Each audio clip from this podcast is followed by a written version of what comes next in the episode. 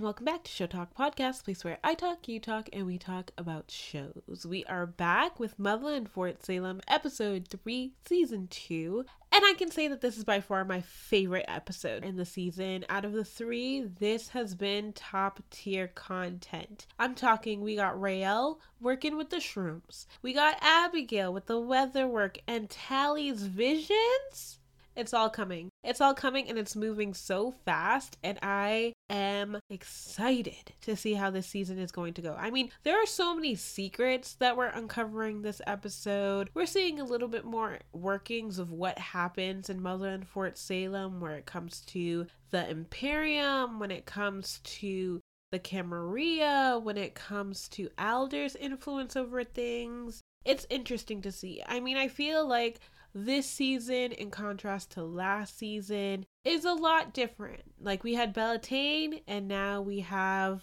the hand fasting two different lives, two different situations, two different levels, and we need to get into it. We need to get into what it really means to be a witch in America, in Fort Salem, in the spree. We are here for it, and I'm ready to get into it with you. Today's episode is called Body Autonomy, and I named it this because if you look at the definition, it is known as the right for a person to govern what happens to their body without external influences or coercion. And when you look at the storylines for both Abigail, Tally, Raelle, this season in particular, they're going through a lot of that and where they have to find their own body autonomy. I mean, look at Abigail. She's fighting this entire season, trying to figure out if she's more than just her womb, if she's more than just her name. And now that she has the Imperium breathing down her neck, what is she supposed to think? What is she supposed to do? Raelle, on the other hand, is dealing with outside influences from Alder, from the army, all wanting more from her, and even from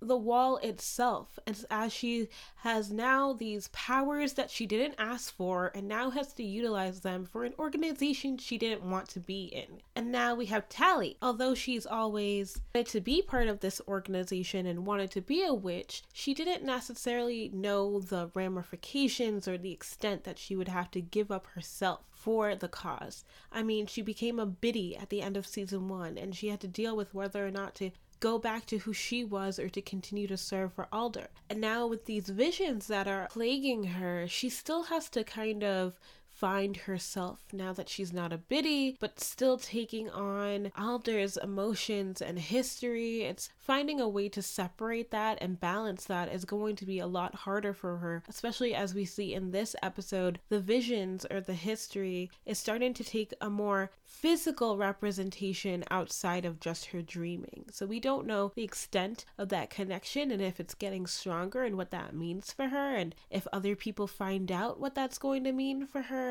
so that's going to be her finding her own sense of self away from Alder and away from Fort Salem as a whole, although it seems like she's kind of bringing herself deeper and deeper into it, especially as she decides to take on the vice president's daughter. So we'll see. It looks like after listening to this episode of After the Storm, that they're going to be focusing this season on finding themselves, but also finding each other, as we see they're all on separate journeys both Abigail, Raelle, and Tally, they're all on their own different routes to success or to finding themselves. And if they can find themselves individually, we'll see how their powers and their bond will increase once they can come together as a whole and make something of themselves away from their powers and Fort Salem altogether and the spree and all that drama that comes with it. But that's what we're going to go into with this episode, and I hope you guys decide to stick along and listen to it. But let's get into it. Let's get into Motherland Fort Salem, Season 2, Episode 3. Now, you guys know since season one, I've been a strong Alder fan. Like, I stand this woman forever. And you can't tell me nothing when it comes to her choices and decisions that she's made, okay? Because I know the sacrifices she's made to be where she is today. And I feel like everyone is just so ungrateful, ungrateful for the things that Sarah Alder had to go through. Now, am I saying that some of the choices she's made this season and last season has been some of the best decisions? No, because it's been it's been pretty risky. It's been pretty iffy some of the things that she's been doing. But you cannot turn me. You cannot turn me away. And I feel like this season is really trying it. It's really trying to make me lose Alder and I refuse, I refuse to do it. And we're gonna start off with one of the main things that I did not like that she did this episode that really had me questioning her stability and, and what was happening. And specifically when she decided to control the president in front of everybody in the room. Are we insane? Are we insane? What does she think she's doing? In front of the vice president, no less. Petra, Petra, on the other hand, she's loyal, okay? Petra's trying to move her way up the ladder. She's not gonna say nothing, not a peep, not a soul. But the vice president? Come on, girl. We knew better than that. And so I'm thinking, like, now that the vice president knows, or possibly sees, that Alder can control the president, what if he tells the president? What is she gonna do?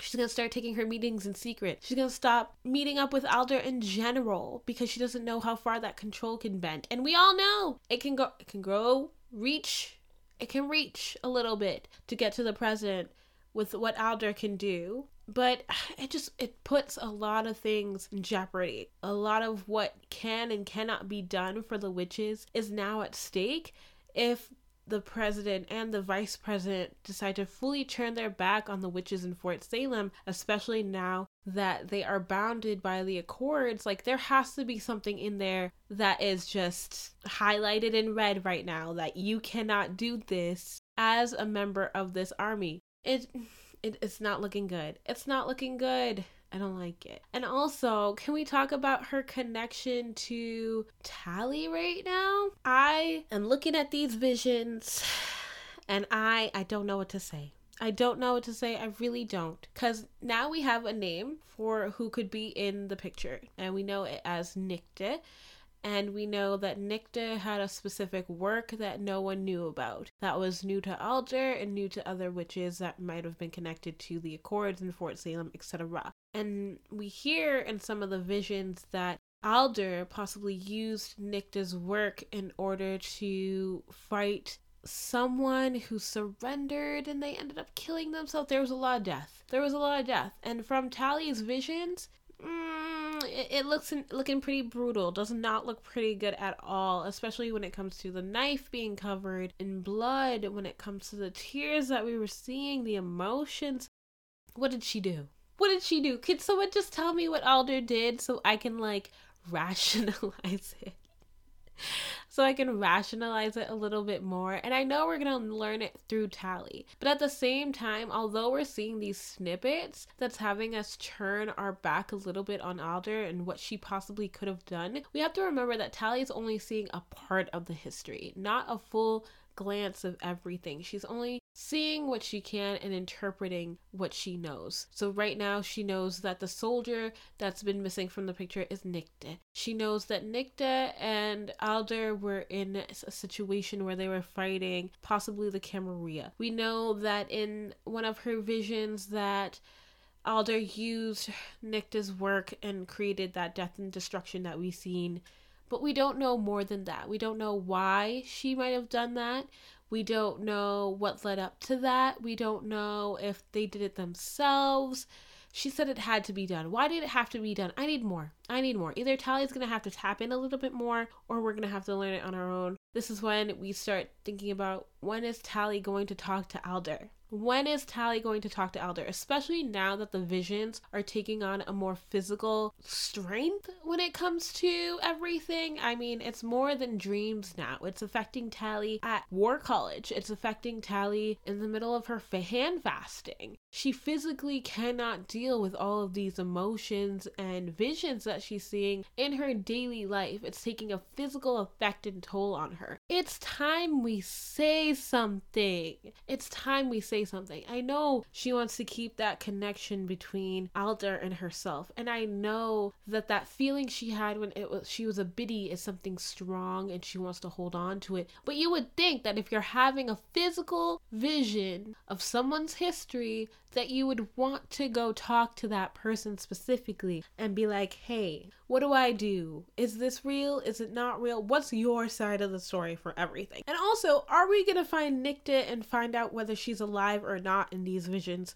so that we can get her side of the story for everything? Because I feel like that is going to be needed because we know that Tally, at least from the trailers for next episode or, or the next coming episodes, is going to start losing her trust in Alder depending on what she sees. And so if that ends up happening, we're just gonna have to clear things up. We're gonna have to clear things up now and fast because if Tally turns on Alder, then Raelle's gonna turn on Alder. And if Raelle turns on Alder, so is Abigail's. And Abigail's already turning away from Fort Salem in general because they're underestimating her. It's a whole thing. I don't know. I feel like I just went an entire rant on you guys, and I apologize. There's a lot going on, and I feel like this entire season is just wanting us to turn on Alder without fully getting the full picture. And I'm really trying not to sound like a cult follower for Alder, but at the same time, I don't want to follow into the good and the bad when it comes to Alder or when it comes to the spree or when it comes to Fort Salem altogether because there's no such thing as good and bad or, or evil. It's always a gray line. And when it comes to history, you kind of just have to look at the whole picture. And if you're not there, how are you really going to know how can you judge? And with this incomplete picture that Tally has, what she says to the others, to herself, has a lot of weight, especially with what Alder has been doing, specifically this episode, last couple of episodes, and last season. The trust isn't there as much as we wish it was. It's it's on a tethering line and if we don't clear that up soon we we may end up creating a huge rift. I mean, look at the relationship between Anacostia and Alder. It's already very strained, and Anacostia knows Alder better than anyone. So now that Alder is working with Raelle in a closer scheme, and now that Tally and Alder are in a closer relationship that we know, everything could change based on what we find out, whether it's from Tally's visions, whether it's from Nicte if she's still alive, or from Alder herself. And I feel like we're not really taking in the severity of what that means if things were to crumble from Alder's actions and not know the full truth of everything. These witches that we're looking to protect, that the Camarilla are currently after, are at stake. The structure and foundation of Fort Salem is at stake. The history and importance of this organization that has spent hundreds of years growing itself from the ground up trying to protect witches is at stake depending on rumors and half baked ideas of what of what happened. And I really want us to just take a step back and really look at it before we make judgments of what Alder did or what she could have done differently. I don't know. Can we just give Alder a chance this season? Like, let's take a minute and step back and just evaluate everything before we start throwing stones at the girl. We're not even halfway through this season. Can we take a moment? Just a moment. Is she gonna do terrible things later on in the season? Probably. Are we gonna judge her for it? Probably. But until then, until then, let's hold it. Let's hold off. Just just just a little bit. Also, in Alder news and Tally and Raelle, I thought it was interesting that last night when I was reading through some of the live tweets from everyone, someone mentioned that it was interesting that every time Tally had an outer body experience and, and resurfaced from those memories and they were the strongest that she's had so far. It was when Alder was witnessing Raelle use the power of the mycelium. And I got to thinking, and I wonder if that's because every time that Tally has a vision of Alder's memories, it's from when Alder either feels some type of guilt or remorse from something, like some strong emotion that triggers a flashback for Alder that is then siphoning it back to Tally. And so I wonder if Alder, when she sees this power that Raelle has from the mycelium, is thinking about the power that Nicte had and the parallels between the two, and how when Alder had access to Nicte's powers, she did something that caused Tally to be triggered by these visions of her killing people and death and all of that, and Nicte turning her back on Sarah. And then we have with her believing that, you know, it was a right choice and, and that it had to be done. And now we have Raelle with this strong power that she's giving to the military to be able to fight the Camarilla. Another thing that Nicte was trying to do, fight the Camarilla. And I wonder if she's looking at Raelle's powers and wondering what lengths that she's going to do in order to win this war one more time. Whose deaths she might be indirectly responsible for. And that's why Tally is being triggered by these memories so strongly now, even when she's not asleep. So that'll be interesting to see. Speaking on this power, though, I don't know how I feel about the fact that Raelle is giving this power to Alder. Now, yes, I trust Alder. We talked about this. But when it comes to war, and when it comes to the trauma that Alder has faced, and what we just talked about now, what lengths that Alder will do in order to fight the Camarilla, I don't think that Raelle really gets the situation that she's in because she has all this power that can do so much good and, and so much bad and it's physically changing her from the inside out without her her knowledge and we don't know what levels of this power that it has, how strong she is, and what that will mean for the future. But I feel like it's something that we shouldn't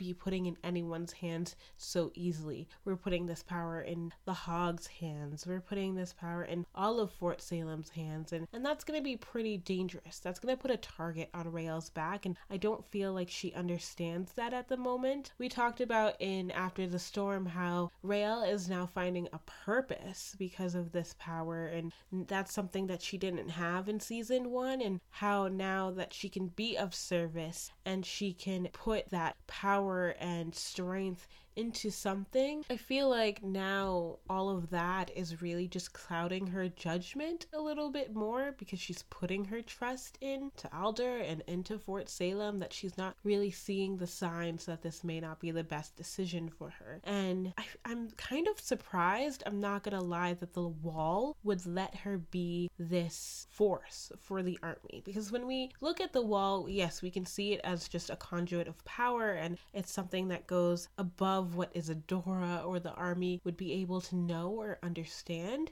but we know that it, it can communicate with Raelle. We've seen it. It physically can tap into her memories. It physically is a part of her body now, and it has manipulated parts of Raelle's biology to be able to fit all that power within it and within her. So I, it kind of has a mind of its own a little bit. At least it is understanding of Raelle and her emotions to the point where it will come and protect her. And even when Raelle is talking to the Imperium and she's able to speak mother tongue, for a second there, I was like, was that Raelle or was that the mycelium? And so those lines kind of blur. And so if we find out that the mycelium and all the rest of the mushrooms are a live physical being that is able to communicate and have emotion and feelings and thoughts, for it to want to support the army is a little bit confusing to me. Because think of it, it's been studied and observed for years by the army, and anytime that they've looked at it and tried to figure it out, not a peep. Couldn't say anything, it's just there. And they haven't been able to crack it. And yet now, the only time that they are showing signs of life and showing signs of power and wanting to integrate with the witches is through Raelle. And so I believed that the only reason it wanted to connect with Raelle is because Raelle is somebody who is far from the army. She's somebody that questions everything. She's unique, she's different. Her power is different compared to everyone else's when it comes to being a fixer and when it comes to what is learned in Fort Salem. She's an outcrier and we see it. And so that's why I felt like the wall would choose Raelle. So for it to choose her for all of these characteristics and then for Raelle to put all of that back into the army, something that separated her from the rest that the wall might have seen, is very it's it's very confusing to me. And i wonder if the wall will churn on her because of that if it does see all of that and if it doesn't, like, I don't know, like, why didn't the wall choose other people? The wall liked it when Raelle spoke with seeds that necromancers learn in their study at War College. And yet, the entire time that the necromancers were studying the wall and Isadora was studying the wall, nothing, silent. And yet, Raelle speaking the seeds of necromancers that activates it. That doesn't make sense. It chooses who it wants to be having and worthy of its power. And they chose Raelle. But now Raelle is choosing this army that the mushrooms clearly did not care about. What does that mean? What does that mean? Or maybe it's allowing her to utilize this power because it recognizes the threat of the Camarilla. Could that be a possibility? I don't know. I have questions. I have questions. And also, when Raelle uses her her powers from the mycelium and we see all this growth of the mushrooms after, are those special? Because they were glowing pretty weird. I don't mm, they don't look like regular shrooms to me. Do they have more power within them? Can they be accessed? Should we be blocking off sites that have this bloom? Are they spores for more growth for the mycelium since we know that its power grows above and beyond what we've seen? Are these released spores? We don't we don't know. There's so much we don't know. And are we going to talk about the fact that the mycelium has now put cords inside of Raelle? Like, that's invasion. That's a complete invasion. Her whole vocal cords are changed because of this wall. Are we not going to talk about it? It's this is why I've labeled this chapter in this episode as body autonomy because Raelle the most has felt that struggle because she has a physical being inside of her body that she did not ask for. You touch one thing and this is what happens. This is what happens. And speaking of body autonomy, poor Abigail. This girl is going through it this season. First, to be knocked down a peg because she no longer is able to access the powers that Raelle had with the mycelium. And now she feels like she's not worth it as a strong bellwether and supposedly one to be leading her unit, only to be told by the Imperium that you are nothing but your womb a blow, a strong blow, especially because it makes no sense. It makes no sense. The Imperatrix is here to help keep the line of the witches, which is understandable because for centuries, witches have been hunted down by the Camarilla, by humans, anyone who doesn't deem witches as something that is not a threat. So for them to want to preserve that, for them to want to create more life so that there can be more witches, understandable. But for the fact that the Imperatrix only allows for you to get with or for you to marry someone who is worthy of that bloodline is just, it's so arranged marriage to me. And no shade to arranged marriages because I know that that's a culture thing and, and that's something that's very important to some people. But if you look at Raelle, she's part of the LGBTQ community. She does not like men, and yet she says, You must continue the bloodline. This is your duty to the army. Excuse me?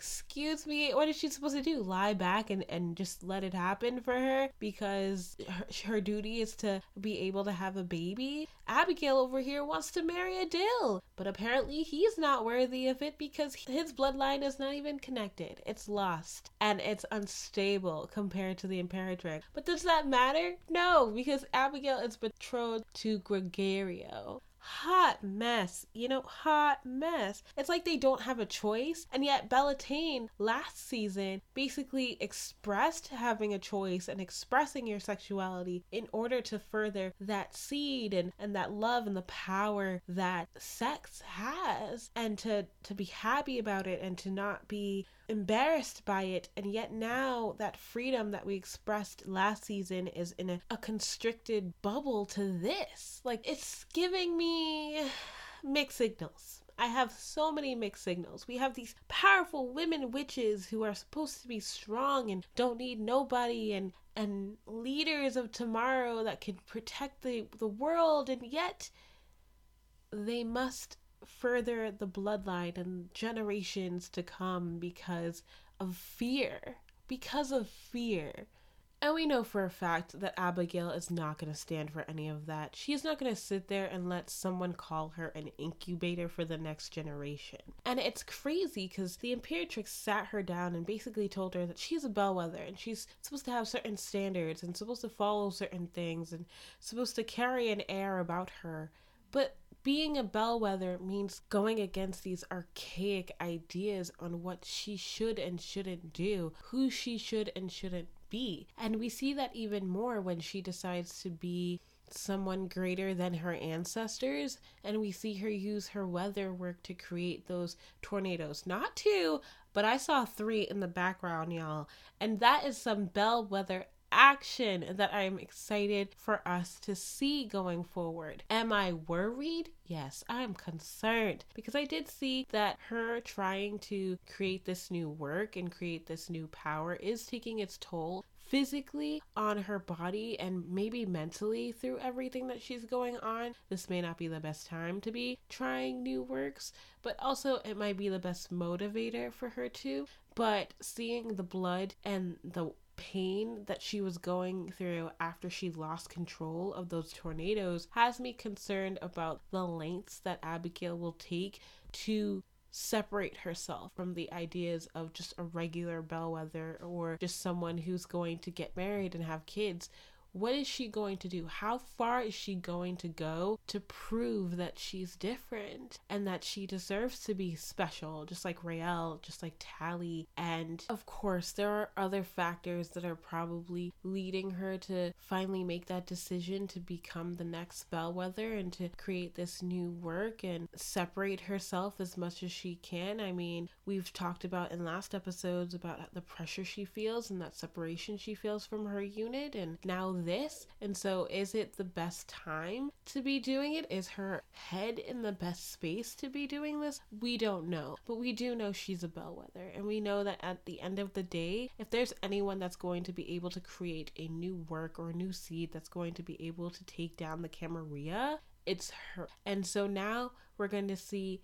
Tally with her physical representation of her powers and how she can physically see sound. And now we have Abigail with her weather work and Raelle with her mushroom powers. And so our girls are rising. Our girls are rising in strength and in power so fast. And this is what I was talking about. This is what I wanted to see. All our girls coming in together, even if they're separate right now, but rising in the ranks, going above and beyond War College and just the army in general, and being the difference between regular witches and all three of them. This is what I wanted to see, and I hope that we get to see that evolve a little bit more, especially as the unit starts making their way back to each other and starts relying on one another more. And as these truths come out about Alder and about the Camarilla and about all of it, I can't wait to see how their powers are going to react together once they're they're leaning on each other once more.